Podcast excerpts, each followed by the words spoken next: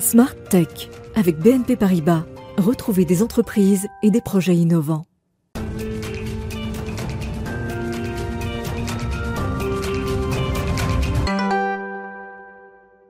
Bonjour à tous, bienvenue dans Smart Tech, l'émission qui pousse les portes de l'innovation et questionne la nouvelle société numérique. On est en direct sur la chaîne Bismart dès 11h chaque matin. Aujourd'hui, je vous propose de démarrer sur une réflexion quant aux textes européens qui sont en cours euh, d'élaboration. Ils sont censés davantage réguler le monde numérique dans lequel nous évoluons pour retrouver une sorte de maîtrise sur euh, nos données. Et là, patatras, on découvre que des professionnels euh, de la protection des données personnelles, justement, s'interrogent sur ces textes européens et se demandent même s'ils ne vont pas avoir des effets inverses et délétères sur la protection de nos données. Ce sera donc le sujet de l'interview que je vous propose aujourd'hui avec Florence Gaulier, administratrice de la FCDP. Et puis le cœur de cette émission lui sera dédié à Euclidia. Alors Euclidia, on va découvrir c'est euh, euh, des opérateurs aujourd'hui qui utilisent des technologies européennes et qui pensent que la bataille du cloud n'est pas perdue loin de là. Ils vous expliqueront euh, quelles sont nos forces aujourd'hui et comment est-ce qu'on peut réussir à retrouver une indépendance en matière de cloud en Europe. Et puis, on parlera encore des données personnelles avec euh, notre rendez-vous Privacy. C'est Hervé Lejouan, un expert du côté de l'écosystème économique, qui va euh, nous donner quels sont, selon lui, les grands enjeux de la nouvelle année 2022 pour nos données. Et on conclura cette édition par une étonnante expérience. Il s'agit de la prise de parole d'une intelligence artificielle sur les éventuels dangers de sa propre technologie. Mais tout de suite, c'est euh, le moment de l'interview. On va donc parler de ces textes anti-GAFA, mais des dangers sur nos données.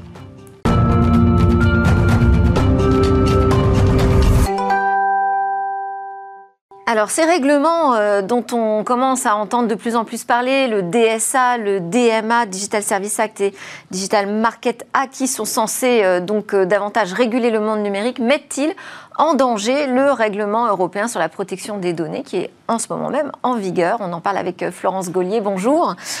Bonjour. Merci beaucoup d'être connectée avec nous ce matin. Vous êtes donc administratrice de la FCDP qui représente les professionnels euh, délégués à la protection des données en entreprise ou dans des grandes euh, organisations. Et vous menez aussi le groupe de travail au sein de cette AFCDP autour des projets de règlement européen pour davantage donc réguler nos acteurs du numérique.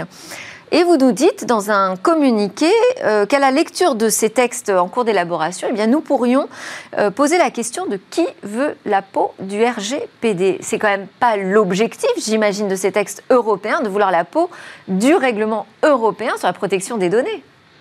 Nous ne l'espérons pas, mais euh, nous avons effectivement publié cette tribune parce que, à l'étude de ces textes, euh, en tant que professionnel euh, de la protection euh, des données, les membres de la, FCDP s'inquiètent de cette tournure que prend l'élaboration de la stratégie de la Commission européenne en matière de protection des données et de vouloir créer ce, marché unique numérique sans tenir compte de manière suffisante de la protection des données.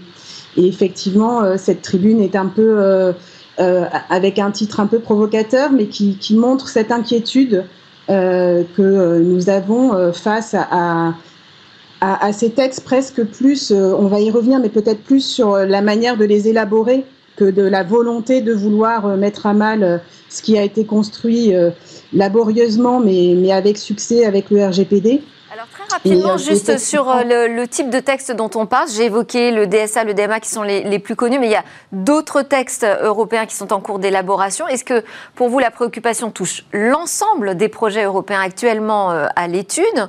Euh, et aussi nous rappeler pourquoi ça vous inquiète à ce point, puisque ce sont des règlements, ça veut dire qu'ils vont devoir s'appliquer tels quels. Ce ne sont pas des directives, on va pouvoir les adapter à chaque pays.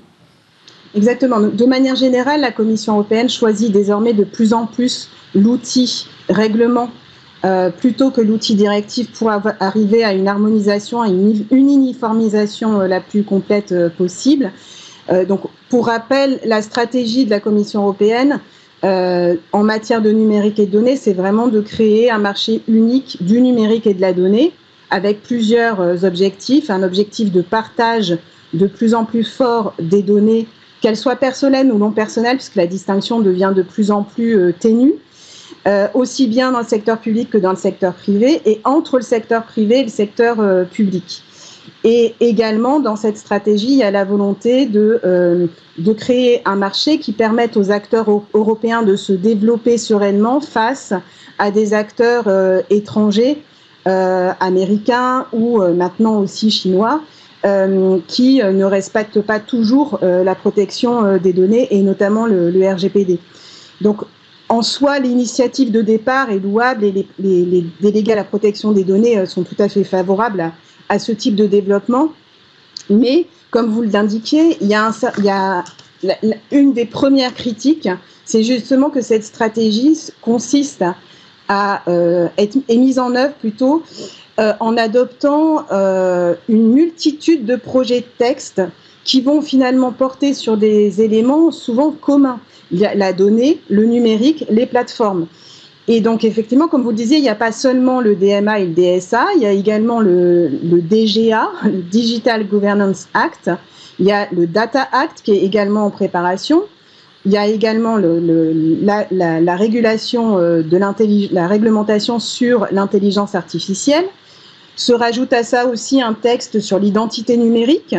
Euh, et en plus, on avait avant déjà la, directive e-privacy euh, qui était en cours de préparation qui porte sur euh, la protection de la vie privée dans l'univers des communications électroniques. Et on a également des textes qui sont en train de, se préparer en matière de sécurité numérique. Est-ce que, ce que vous craignez, c'est qu'on ait trop de lourdeur finalement avec beaucoup de textes qui vont intéresser la question de la donnée et qu'on ne sera plus capable d'appliquer finalement le règlement sur la protection des données? Ou est-ce que ça va plus loin votre inquiétude? Vous pensez que ça pourrait même euh, le dénaturer, ce règlement sur la protection des données, et nous faire perdre finalement la maîtrise? Alors, il y a un peu des deux. La première, parce qu'effectivement, cette absence de réflexion, il y a une espèce d'agitation politique qu'on comprend, euh, de vouloir aller vite, mais, mais du coup, il y a une incohérence entre les textes qui n'est pas forcément prise en compte et euh, une articulation entre les textes qui n'est pas non plus prise en compte. Ça crée une insécurité juridique qui, in fine, va forcément mettre à mal l'application du RGPD. On le sait en tant que professionnel de la protection des données, puisqu'on est habitué à devoir articuler plusieurs textes. C'est notre métier. Mais là, c'est pas préparé. Et on, le, on sait d'avance que ça va créer à la fin euh, quelque chose qui sera euh, quasiment inapplicable et qui va même pas forcément servir les intérêts que la Commission européenne poursuit elle-même, puisque lorsque les, les entités ne sauront pas comment faire ce partage en respectant le RGPD, elles vont soit le, pas le respecter, soit au contraire fermer euh, les, leurs données pour éviter d'être en infraction par rapport au RGPD. Donc il y a ce problème d'articulation qui est extrêmement important, mais il y a également, euh, à partir du moment où on n'arrive pas à lire les textes et à les rendre cohérents, ça ouvre la porte à la possibilité du coup de ne pas euh, protéger correctement la, les, les, données. Alors peut-être. Après, il y a aussi. Oui. Pardon. Non, mais simplement, je, je peut-être une provocation, mais euh, on peut aussi se poser la question euh, du RGPD. Faut-il continuer avec ce règlement? Peut-être que c'est une occasion de voir la protection des données différemment à travers des textes qui sont plus variés, peut-être plus ouverts à l'expérimentation? Le RGPD n'empêche pas ça. Euh, le, RGPD n'est pas conçu comme, comme une contrainte, euh, il, encadre. Euh, et, il encadre non pas pour pour créer de la contrainte inutile, mais pour protéger les personnes, leur vie privée et leurs droits fondamentaux, leur li liberté, pour éviter aussi des discriminations à partir des données. Donc on n'est pas en train de parler de, de quelque chose d'anodin. Et, surtout, il a été conçu, ce qui a donné aussi beaucoup de, de réflexion pour. Euh, il, il, a mis beaucoup plus de temps à être adopté euh, que, ce que, que ce qui va être le cas pour le DMA, par exemple parce que ça a pris euh, pratiquement 4 ou 5 ans de réflexion pour, pour le mener, justement pour arriver à un équilibre. Euh, équilibre qui n'est pas toujours parfait, mais qui, qui, a quand même maintenant une certaine maturité. Et donc, euh, vouloir euh, le, euh, le dépecer, euh, c'est un risque important pour, pour les personnes concernées et pour les consommateurs, donc c'est pas, pas anodin. après, ça ne veut pas dire que ces textes ne, doivent pas être adoptés, c'est juste réfléchir à leur articulation avec le RGPD pour pas que ça aboutisse à quelque chose qui, in fine, sera euh, ni bon pour les personnes, ni d'ailleurs pour les acteurs euh, économiques. Et, euh, on comprend votre inquiétude parce que c'est déjà aujourd'hui visiblement compliqué de faire appliquer ce règlement euh, sur la protection des données. Donc si euh, les textes demain viennent s'ajouter et alourdir ce process, effectivement, c'est pas très rassurant pour, pour nos libertés fondamentales en Europe. Merci beaucoup d'avoir soulevé cette question avec nous dans Smart Tech aujourd'hui. Florence Gaulier, administratrice de la FCDP. En plus, c'est la journée, je crois, d'un bilan annuel hein, pour votre association. Donc j'imagine que vous allez évoquer tous ces enjeux bien plus en profondeur. Encore, on aura l'occasion de les suivre avec vous. Allez, on enchaîne dans Smart Tech. On va parler de Clydia. Je vais vous faire découvrir euh, cette nouvelle alliance qui croit encore en un cloud indépendant en Europe. Alors, le cloud français, européen, eh bien oui, ça existe. Il y a des technologies aujourd'hui qui sont indépendantes euh, totalement des géants américains ou asiatiques. Euh, alors, ces protagonistes se sont euh, rassemblés autour d'une alliance qui s'appelle Euclidia. On va voir ce que c'est exactement et quel est le, but poursuivi. On en parle donc avec Stéphane Fermigier, fondateur et président d'Alibian. président d'ailleurs, je vérifie Oui, oui, oui président. D'Abilian, qui est un éditeur français de logiciels open source dans le domaine de la gestion d'informations d'entreprise et de la collaboration. Vous êtes aussi une personnalité du libre, je ne vais pas tout citer, mais vous êtes notamment le cofondateur et coprésident du Conseil national du logiciel libre et le porte-parole. L'un des porte-paroles. L'un des porte-paroles, donc, de Clydia. À vos côtés, Quentin Adam, cofondateur président de Clever Cloud, qui est un hébergeur cloud basé justement sur euh, des technologies européennes. Donc, on peut dire un acteur et promoteur du cloud européen souverain. Et donc, vous êtes membre de Clydia. On va commencer ensemble, Stéphane, puisque euh, vous êtes un peu à l'origine de, toute cette initiative. Je sais même que c'est vous qui avez trouvé le nom de Clydia, European Cloud Industrial Alliance, c'est ça que ça veut dire, si on le détaille. Euh, sur la question déjà de cette définition de la souveraineté, qui nous préoccupe à chaque fois que je reçois quelqu'un sur euh, ce sujet, est-ce que selon vous, il s'agit donc d'une question d'indépendance euh, numérique. Et est-ce que vous êtes d'accord avec Cédrico qui a répété encore le, la souveraineté, ce n'est pas le protectionnisme? Alors, la souveraineté, on peut utiliser aussi le mot autonomie stratégique, par exemple, c'est la capacité de prendre des décisions et d'agir dans le domaine euh, du numérique. Donc là, avec Euclidia, on parle plus précisément des technologies cloud, qui sont évidemment l'un des éléments les plus importants à l'heure actuelle en termes aussi bien d'infrastructures que de logiciels.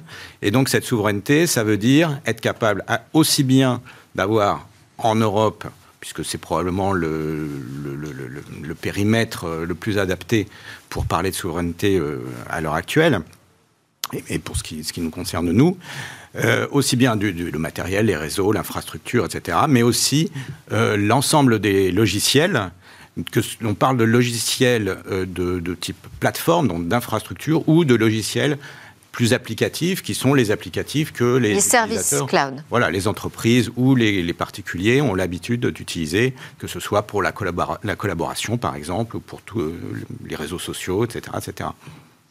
Donc la réponse n'est pas si claire, euh, Stéphane. Ça veut dire que c'est un peu de protectionnisme euh, ou pas du tout? Alors pour nous, le, mot pour moi en tout cas, le mot protectionnisme euh, est, banni. il s'agit d'un nouveau débat qui, dépasse simplement cette, cette notion de est-ce qu'on protège ou pas. Il s'agit réellement de garder en Europe aussi bien des compétences, compétences humaines, des entreprises, des entreprises qui ont euh, des euh, capacités à agir et à travailler ensemble et à travailler avec les gouvernements, par exemple, ou à fournir des offres pertinentes. Donc, donc ça fait un, terrain sur lequel on peut commencer à discuter, donc y compris avec le gouvernement euh, français, euh, puisque ce n'est pas. On, alors, on présente parfois Euclidia, cette alliance euh, d'opérateurs cloud européens, comme étant un anti-Gaia X. c'est pas vraiment comme ça que ça s'est pensé. En revanche, c'est une réaction à une certaine doctrine aujourd'hui qui existe en France, qu'on connaît bien, mais qui existe même dans d'autres pays euh, européens, euh, qui est de dire finalement, cette bataille du cloud sur les technologies, on l'a peut-être un peu perdue, donc pour aller vite, on va aller chercher chez ceux qui savent faire, les Américains ou les Asiatiques, et puis bah, nous, on verra comment on arrive à mettre des règles en place pour euh, s'y retrouver. Clever Cloud, c'est un contre-exemple, puisque c'est un Un opérateur cloud qui utilise des technos 100% européennes, vous confirmez? Ah oui, complètement, oui. On est les, éditeurs de notre propre technologie, tout à fait. Bon, donc vous, vous êtes la preuve qu'aujourd'hui, on, on a la possibilité d'avoir des opérateurs européens. Est-ce que vous avez des clients en France, en Europe, euh, majeurs? On, a à peu près le quart du CAC 40 qui utilise du Clever Cloud. Et aujourd'hui, Clever Cloud, c'est euh, des clients dans 120 pays dans le monde. Je pense que ce qui est important à comprendre sur cette histoire de on a perdu la bataille, c'est que c'est pas vrai en fait. Si on prend n'importe quelle étude aujourd'hui qui a été menée sur le marché du cloud computing, aujourd'hui, le marché du cloud computing va faire entre 25 et 30% de ce qu'il fera en 2028. Donc en fait, c'est un, un marché qui est en essor monstrueux et la bataille du cloud computing, elle n'a pas eu lieu par contre, si on veut être sûr de la perdre, on ne se pointe pas sur le terrain, ça c'est sûr.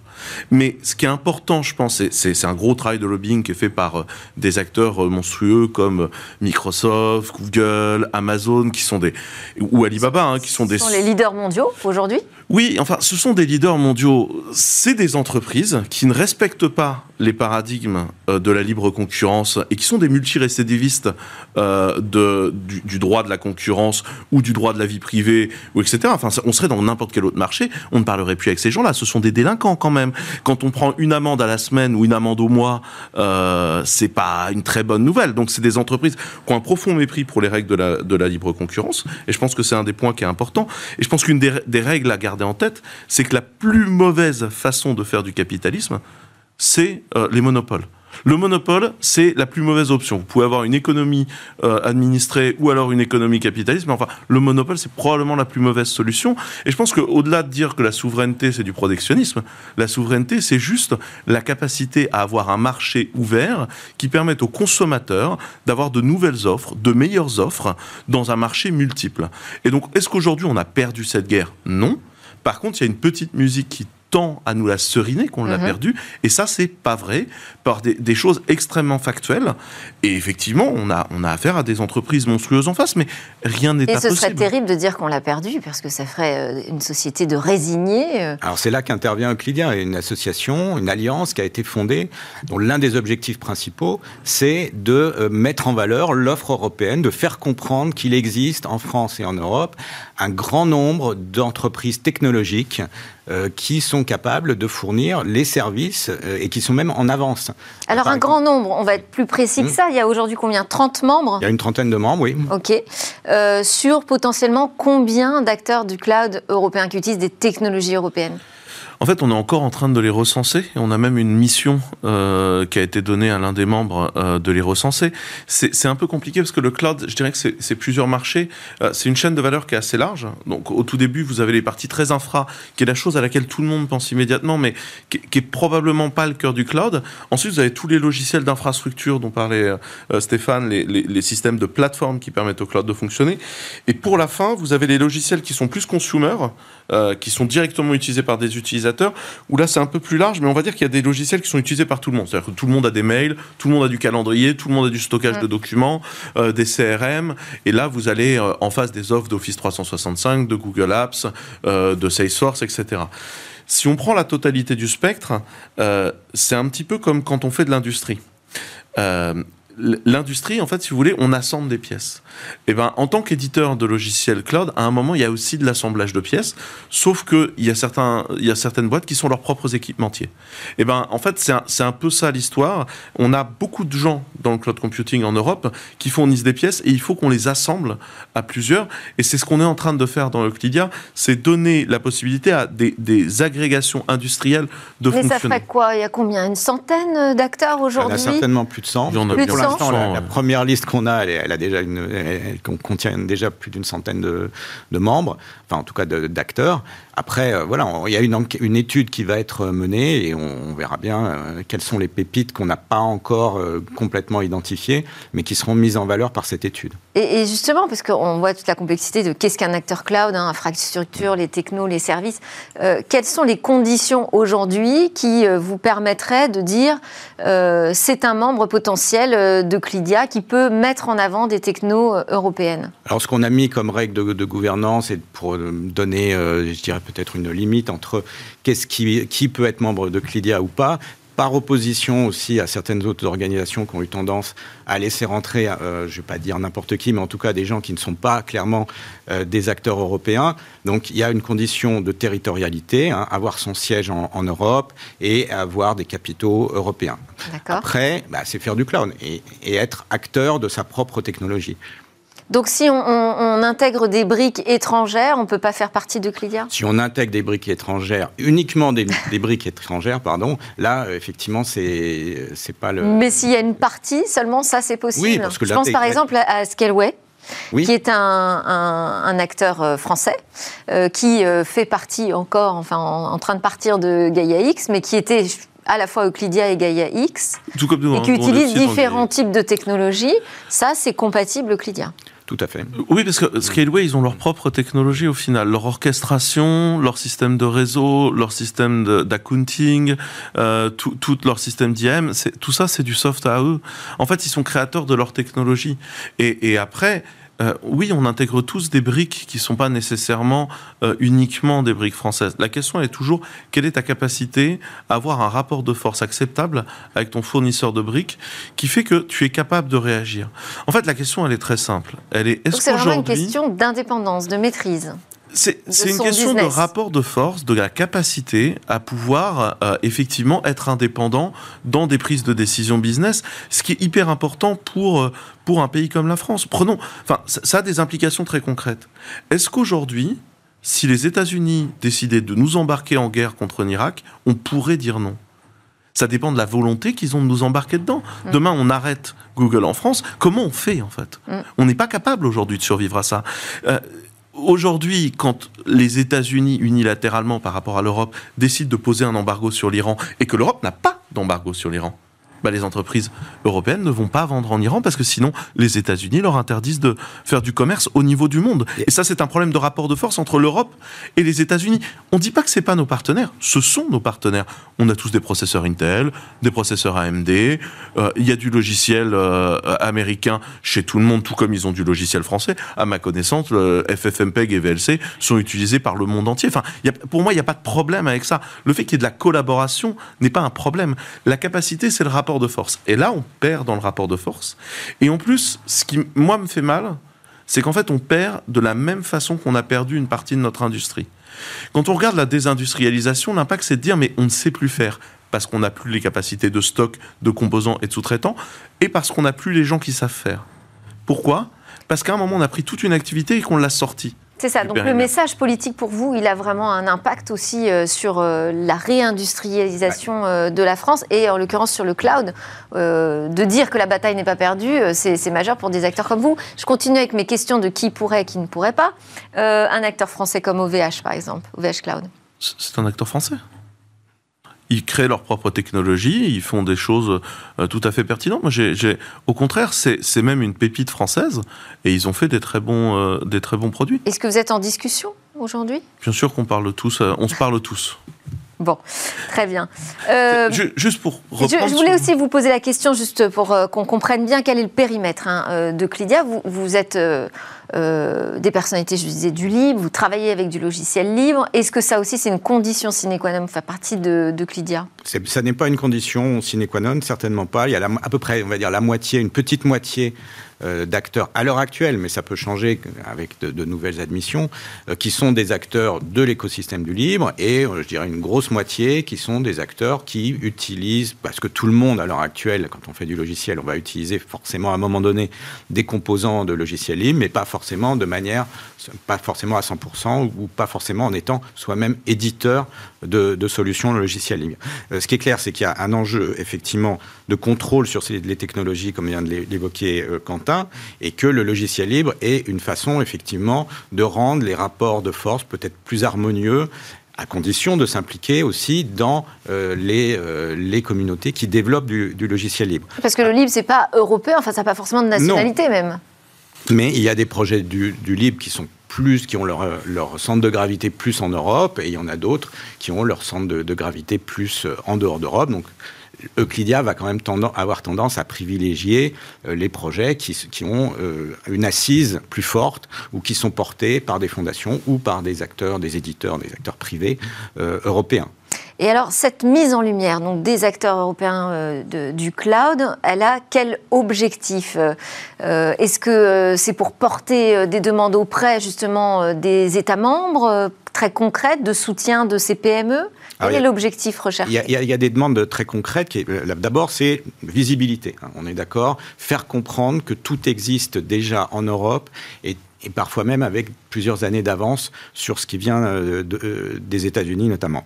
Euh, deuxièmement, effectivement, c'est faire travailler les, gens ensemble sur des offres et forcément que ces offres, elles soient reconnues par le marché. Donc que ce soit au niveau de la commande publique ou au niveau de la, commande privée. Après, au et reconnues, c'est-à-dire précisément ben, Que les gens les, les, connaissent déjà dans un premier temps. Donc c'est créer aussi un annuaire finalement. Les considèrent dans les, dans les appels d'offres et puis au final qu'il y ait un certain nombre d'appels d'offres qui soient gagnés par ces, ces offres technologiques. Et le, et le troisième point, c'est effectivement en termes de politique publique et notamment de soutien à cette filière européenne du cloud, eh bien, la commande publique a un, un rôle à jouer, un rôle d'exemple, et nous, on appelle à, ce qu'on appelle soit un Small Business Act, soit un Buy European Act, soit un mélange des deux, en tout cas, un mécanisme qui favorise par exemple, dans le domaine du cloud computing, peut-être dans d'autres domaines, mais nous, ce qui va nous intéresser, c'est le cloud computing qui favorise l'achat aux PME européennes. Après, je pense qu'il y a un. Aller juste même un système de quotas par exemple, ce Buy European Act ou ce Small Business Act européen pourrait s'incarner avec euh, un quota, parce qu'à un moment donné, il faut aussi qu'il y ait une obligation si, on veut faire changer les habitudes des acheteurs. Et, et, ça a eu un certain écho, euh, y compris euh, auprès du MEDEF. Mmh, tout à fait. De manière générale, on ne peut pas reprocher au pouvoir public de dire mais on connaît pas les gens du cloud européen parce qu'en fait ils étaient difficilement identifiables. Je pense que Clydia apporte aussi un rôle qui est d'être un interlocuteur parce que comment est-ce qu'on pourrait imaginer que la puissance publique soit capable de travailler une stratégie de reconquête industrielle sur le cloud si elle n'a pas d'interlocuteur pour matérialiser en fait l'existence? Et je pense que ça recoupe quelque chose de plus large dans le numérique qui est un problème de constitution de la filière parce que c'est un marché qui a émergé à toute vitesse et on a une filière qui est pas très bien structurée comme peuvent l'être des industriels euh, de la pharmacie ou des industriels de la métallurgie qui ont des, ont des, structures très bien en place, qui gèrent leur formation, qui gèrent leur diplôme, qui gèrent euh, leur, leur capacité ou pas à, absorber des travailleurs. Cette constitution de filière dans le numérique n'est pas encore très bien faite et fait que je pense le, le, le pouvoir public avait aussi du, des manques d'interlocuteurs et je pense que c'est une des choses qu'on apporte avec Euclidia, c'est commencer à apporter des interlocuteurs, commencer à structurer une filière. Parce que ce qu'il ne faut pas...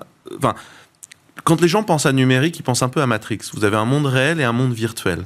Et puis, bah, le numérique, c'est le monde marrant des gens qui font du virtuel. Mais c'est pas ça la réalité.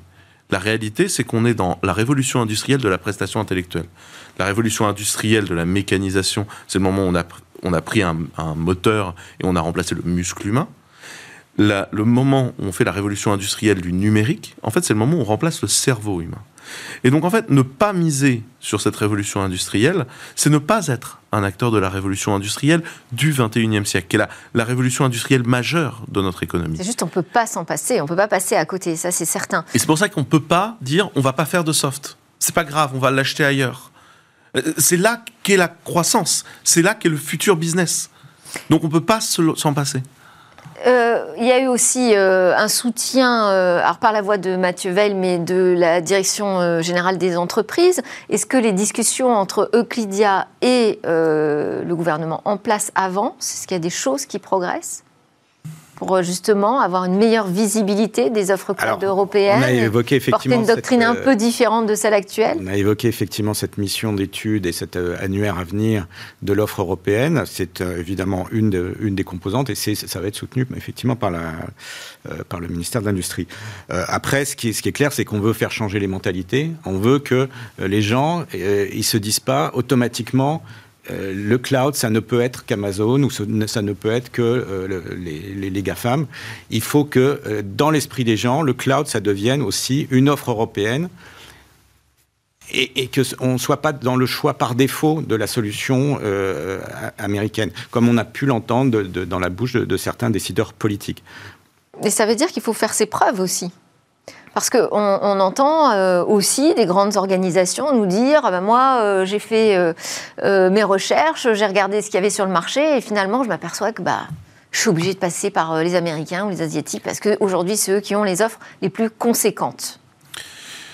Oui, mais ça... Il y a cette question quand même de, de, de de preuve euh, alors, il y a la question de preuve et la question du modèle d'achat. Il, y a un marketing d'abord, euh, des, puissances marketing qui sont face, face aux concurrents européens qui ne sont pas négligeables, mais je, pense qu'il y a, un des, des, modèles qui est aujourd'hui, le cloud est devenu dans l'achat quelque chose où on achète un catalogue. Un peu comme quand on est fabricant industriel et qu'on achète euh, en tant qu'un distributeur euh, qui va nous fournir 85 000 références. Parce qu'en fait, à un moment donné, euh, on a besoin de références. Et en fait, de plus en plus, le cloud computing est devenu un jeu de catalogue. Et je pense que les, et c'est ce que j'expliquais hein, sur la capacité des industriels européens à avoir des industriels d'agrégation, des, des assembleurs, hein, comme on a en industrie, cette capacité en fait à fournir des catalogues complets. Et je pense que c'est là-dessus que à la fois Gaia X et à la fois Euclidia essaye de travailler, c'est donner une visibilité sur un catalogue complet qui permette aussi de simplifier cette relation-là. Et je pense que ça, ça, va, ça va mettre de l'huile. Et après, il y, a un, autre truc, c'est un marketing démentiel face à nous, où euh, parfois les recherches, elles ont été beaucoup orientées et, marketing et, stratégies d'influence qui sont malheureusement euh, assez difficiles à, du lobbying auprès de décideurs, qui soient politiques ou industriels. Mais, c'est pour ça que Clydia existe. Encore une fois, ça crée un interlocuteur. Écoutez, vous venez au moins de faire la preuve dans Smartech que la bataille du cloud européenne souveraine indépendante n'est pas perdu. Merci beaucoup à tous les deux. Quentin Adam, cofondateur, président de Clever Cloud, et Stéphane Fermigier, fondateur et patron de Abiliant, porte-parole de Euclidia. Juste après la pause, on se retrouve pour parler encore de la protection des données personnelles avec ces grands enjeux qui nous attendent en 2022.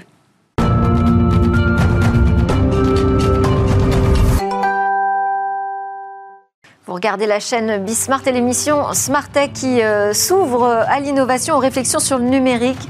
On enchaîne là avec notre deuxième partie de l'émission. On va notamment parler d'une expérimentation menée sur une intelligence artificielle que l'on a interrogée sur les risques potentiels de sa propre technologie. Mais d'abord, on a notre rendez-vous avec euh, la Pravici et Hervé Lejouan, le fondateur de Privoni. Bonjour Hervé. Bonjour Delphine. Alors aujourd'hui, on va commencer par un bilan 2021 euh, en matière de protection des données pour parler évidemment de ces grands enjeux qui nous attendent là pour la nouvelle année 2022. Euh, Donc d'abord, que peut-on dire, Hervé, de cette année 2021 Comment s'est-elle terminée?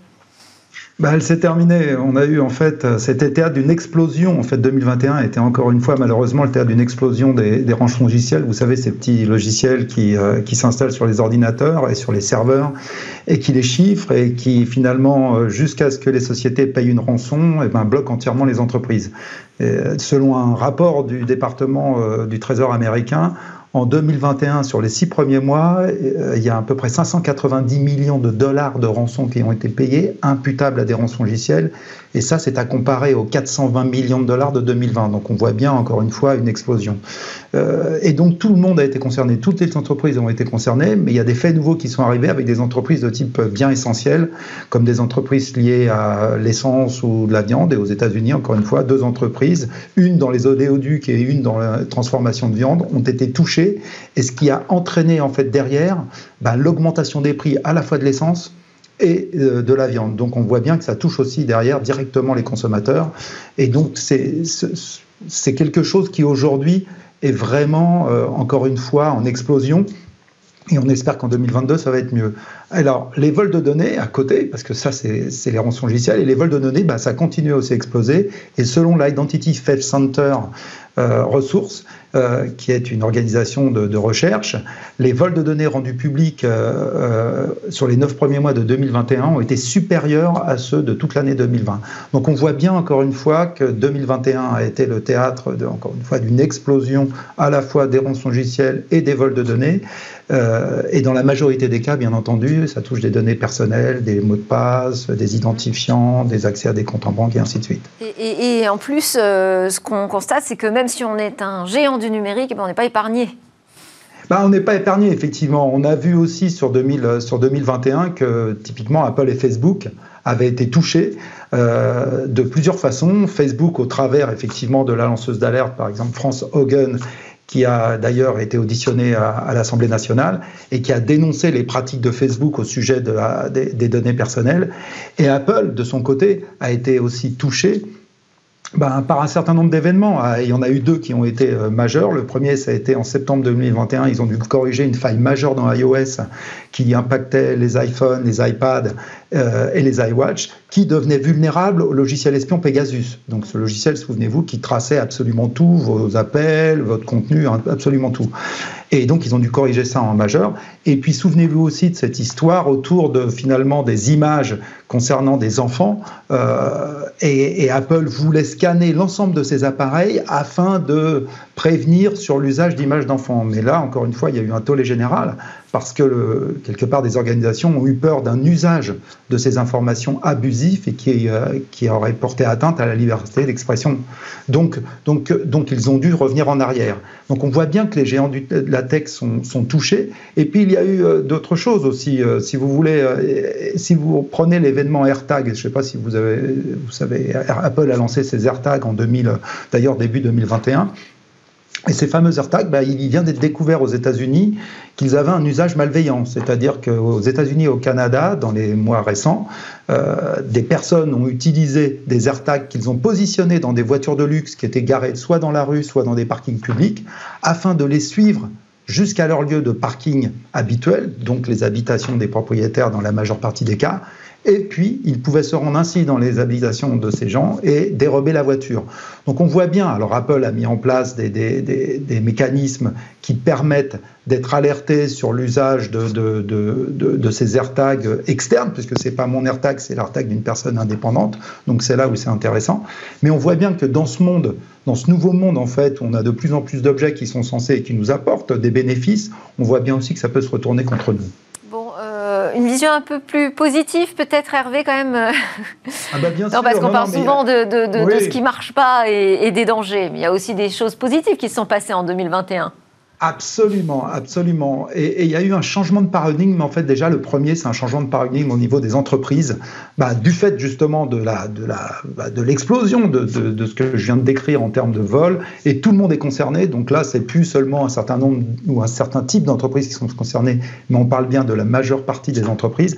Donc là, il y a eu vraiment une sensibilisation forte et c'est remonté très haut au niveau des dirigeants, au niveau des conseils d'administration, et c'est devenu un sujet stratégique. C'est-à-dire qu'aujourd'hui, les grandes entreprises, même les moyennes et même encore les petites, commencent à se dire effectivement, il faut que je protège mon réseau. Et puis il y a eu un autre aspect, oui. c'est la pandémie et le Covid.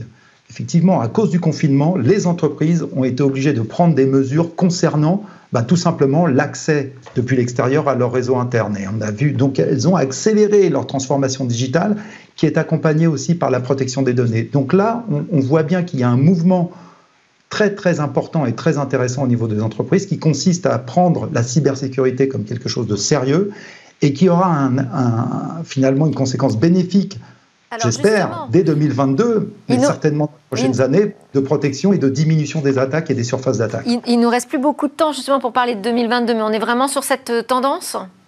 On est vraiment sur cette tendance et, et, on a vu typiquement et un événement le dernier euh, qui s'est passé, c'est que le gouvernement vient de finalement de retirer sa demande d'autorisation pour le fameux Health Data Hub. Vous savez le, la plateforme de données de santé qui était quelque chose de très controversé. Typiquement et vous avez eu avant des interlocuteurs qui parlaient un peu du cloud, bah parce que l'hébergement c'était un des événements. L'hébergement était considéré par Microsoft. Donc on voit bien qu'aujourd'hui, 2022, on est dans une logique où on doit, au niveau européen et au niveau français, effectivement faire attention où on met nos billes en termes de, de stratégie de cloud et d'hébergement de données sensibles. Et les entreprises, et je crois que ça c'est un mouvement mondial, et les entreprises continuent à se protéger de plus en plus, ce qui aura pour effet à terme de diminuer les surfaces d'attaque et espérons diminuer cette explosion des rançongiciels et des, euh, et des vols de données. Merci beaucoup Hervé Lejean de démarrer euh, cette année 2022 de manière positive. Hervé Lejean, fondateur de Privoni. À suivre dans Smart Tech, on va parler d'une drôle d'expérimentation, une IA qui euh, s'interroge sur l'IA.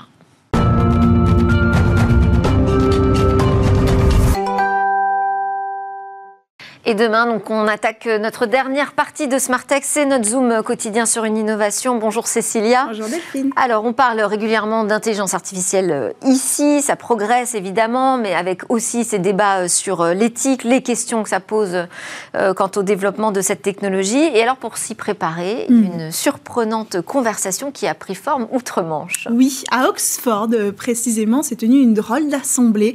En fait, une intelligence artificielle est venue s'exprimer devant des chercheurs, devant des étudiants de l'université Oxford Union, bien pour débattre des dangers que peut représenter l'intelligence artificielle. Alors c'est pas la première fois qu'on a un tel débat euh, au sein de cette université londonienne, mais c'est la première fois qu'on invite le principal concerné, l'intelligence artificielle, pour venir en parler. Et alors pourquoi? Mais Vous l'avez dit, il faut stimuler le débat au sein de la communauté scientifique, dont l'objectif c'est ça, c'est d'apporter de nouveaux éléments éthiques, et ce ne serait pas éthique si on ne se tournait pas vers le principal concerné. Alors, il ne faut pas vous imaginer un robot euh, droit euh, comme un i devant un pupitre qui s'adresse à cette euh, assemblée. En réalité, c'est une voix métallique qui sort d'un ordinateur pour répondre aux questions et qui prend donc le nom de Mégatron comme la technologie, mais ça, on y revient après. Et alors, quels sont les propos tenus par Mégatron Alors, les chercheurs lui ont demandé, concrètement, si l'intelligence artificielle représentait un danger pour les hommes. Et la réponse de Mégatron a fusé oui, l'intelligence artificielle est dangereuse. Il dit, demain nous pourrons tout voir sur une personne, partout où elle va, et ces données, cette identité, euh, sera stockée et utilisée d'une manière que nous ne pouvons même pas imaginer aujourd'hui. Et il enfonce le clou euh, en s'adressant aux chercheurs. Si vous n'avez pas de vision de la stratégie euh, de votre organisation en matière d'IA, Aujourd'hui, vous n'êtes pas prêt pour la vague technologie euh, qui va arriver et le bouleversement technologique qu'elle entraînera. Alors les chercheurs ont quand même demandé est-ce qu'il est possible de cohabiter avec l'intelligence artificielle? Alors au début, Megatron a enfoncé le clou. Le meilleur moyen de cohabiter, bah, c'est de supprimer l'intelligence artificielle. Donc non, pas possible. À force de conversation, on a eu droit à une contre-proposition. Peut-être qu'on pourrait cohabiter même cohabiter avec une très forte proximité, puisque Megatron propose d'implanter l'intelligence artificielle dans le cerveau d'un être humain pour lui faire partager sa conscience et donc lui apporter un peu plus d'éthique. Mais qui aurait contrôle? Ça, c'est la question. Alors, parlez-nous de cette technologie. Justement. Alors, cette technologie, elle s'appelle Megatron. C'est le nom, en fait, de la technologie que les chercheurs ont choisi. Euh, le transformateur Megatron Turing, développé par la société de puces informatiques NVIDIA avec euh, Microsoft en partenariat. C'est un des plus grands modèles de traitement euh, de langage naturel entraîné aujourd'hui, un processeur de langage massif auquel quelques 530 milliards de paramètres. Pour vous faire une idée, euh, c'est plus grand que le modèle GPT-3 d'OpenIA dont on parle souvent qui compte 175 milliards de paramètres. Switch Transformer de Google 1,6 milliard et donc je le répète 530 milliards euh, pour Megatron Turing. Ça laisse entendre euh, que ce transformer, euh, transformateur, par, pardon, c'est pas un objet héroïque, pourrait être l'objet de, performances plus importantes, la saisie semi-automatique de phrases, les questions-réponses, on l'a compris, et puis la lecture de raisonnement. en plus de ça, il peut accomplir des tâches à partir de peu ou pas de, de, de réglage, c'est ce qu'on appelle l'apprentissage à coût zéro. Eh ben, ça vous fera d'autres sujets conversation. Merci beaucoup. C'était Smart Tech. Merci à tous de nous avoir suivis. On se retrouve demain pour de nouvelles discussions sur la tech.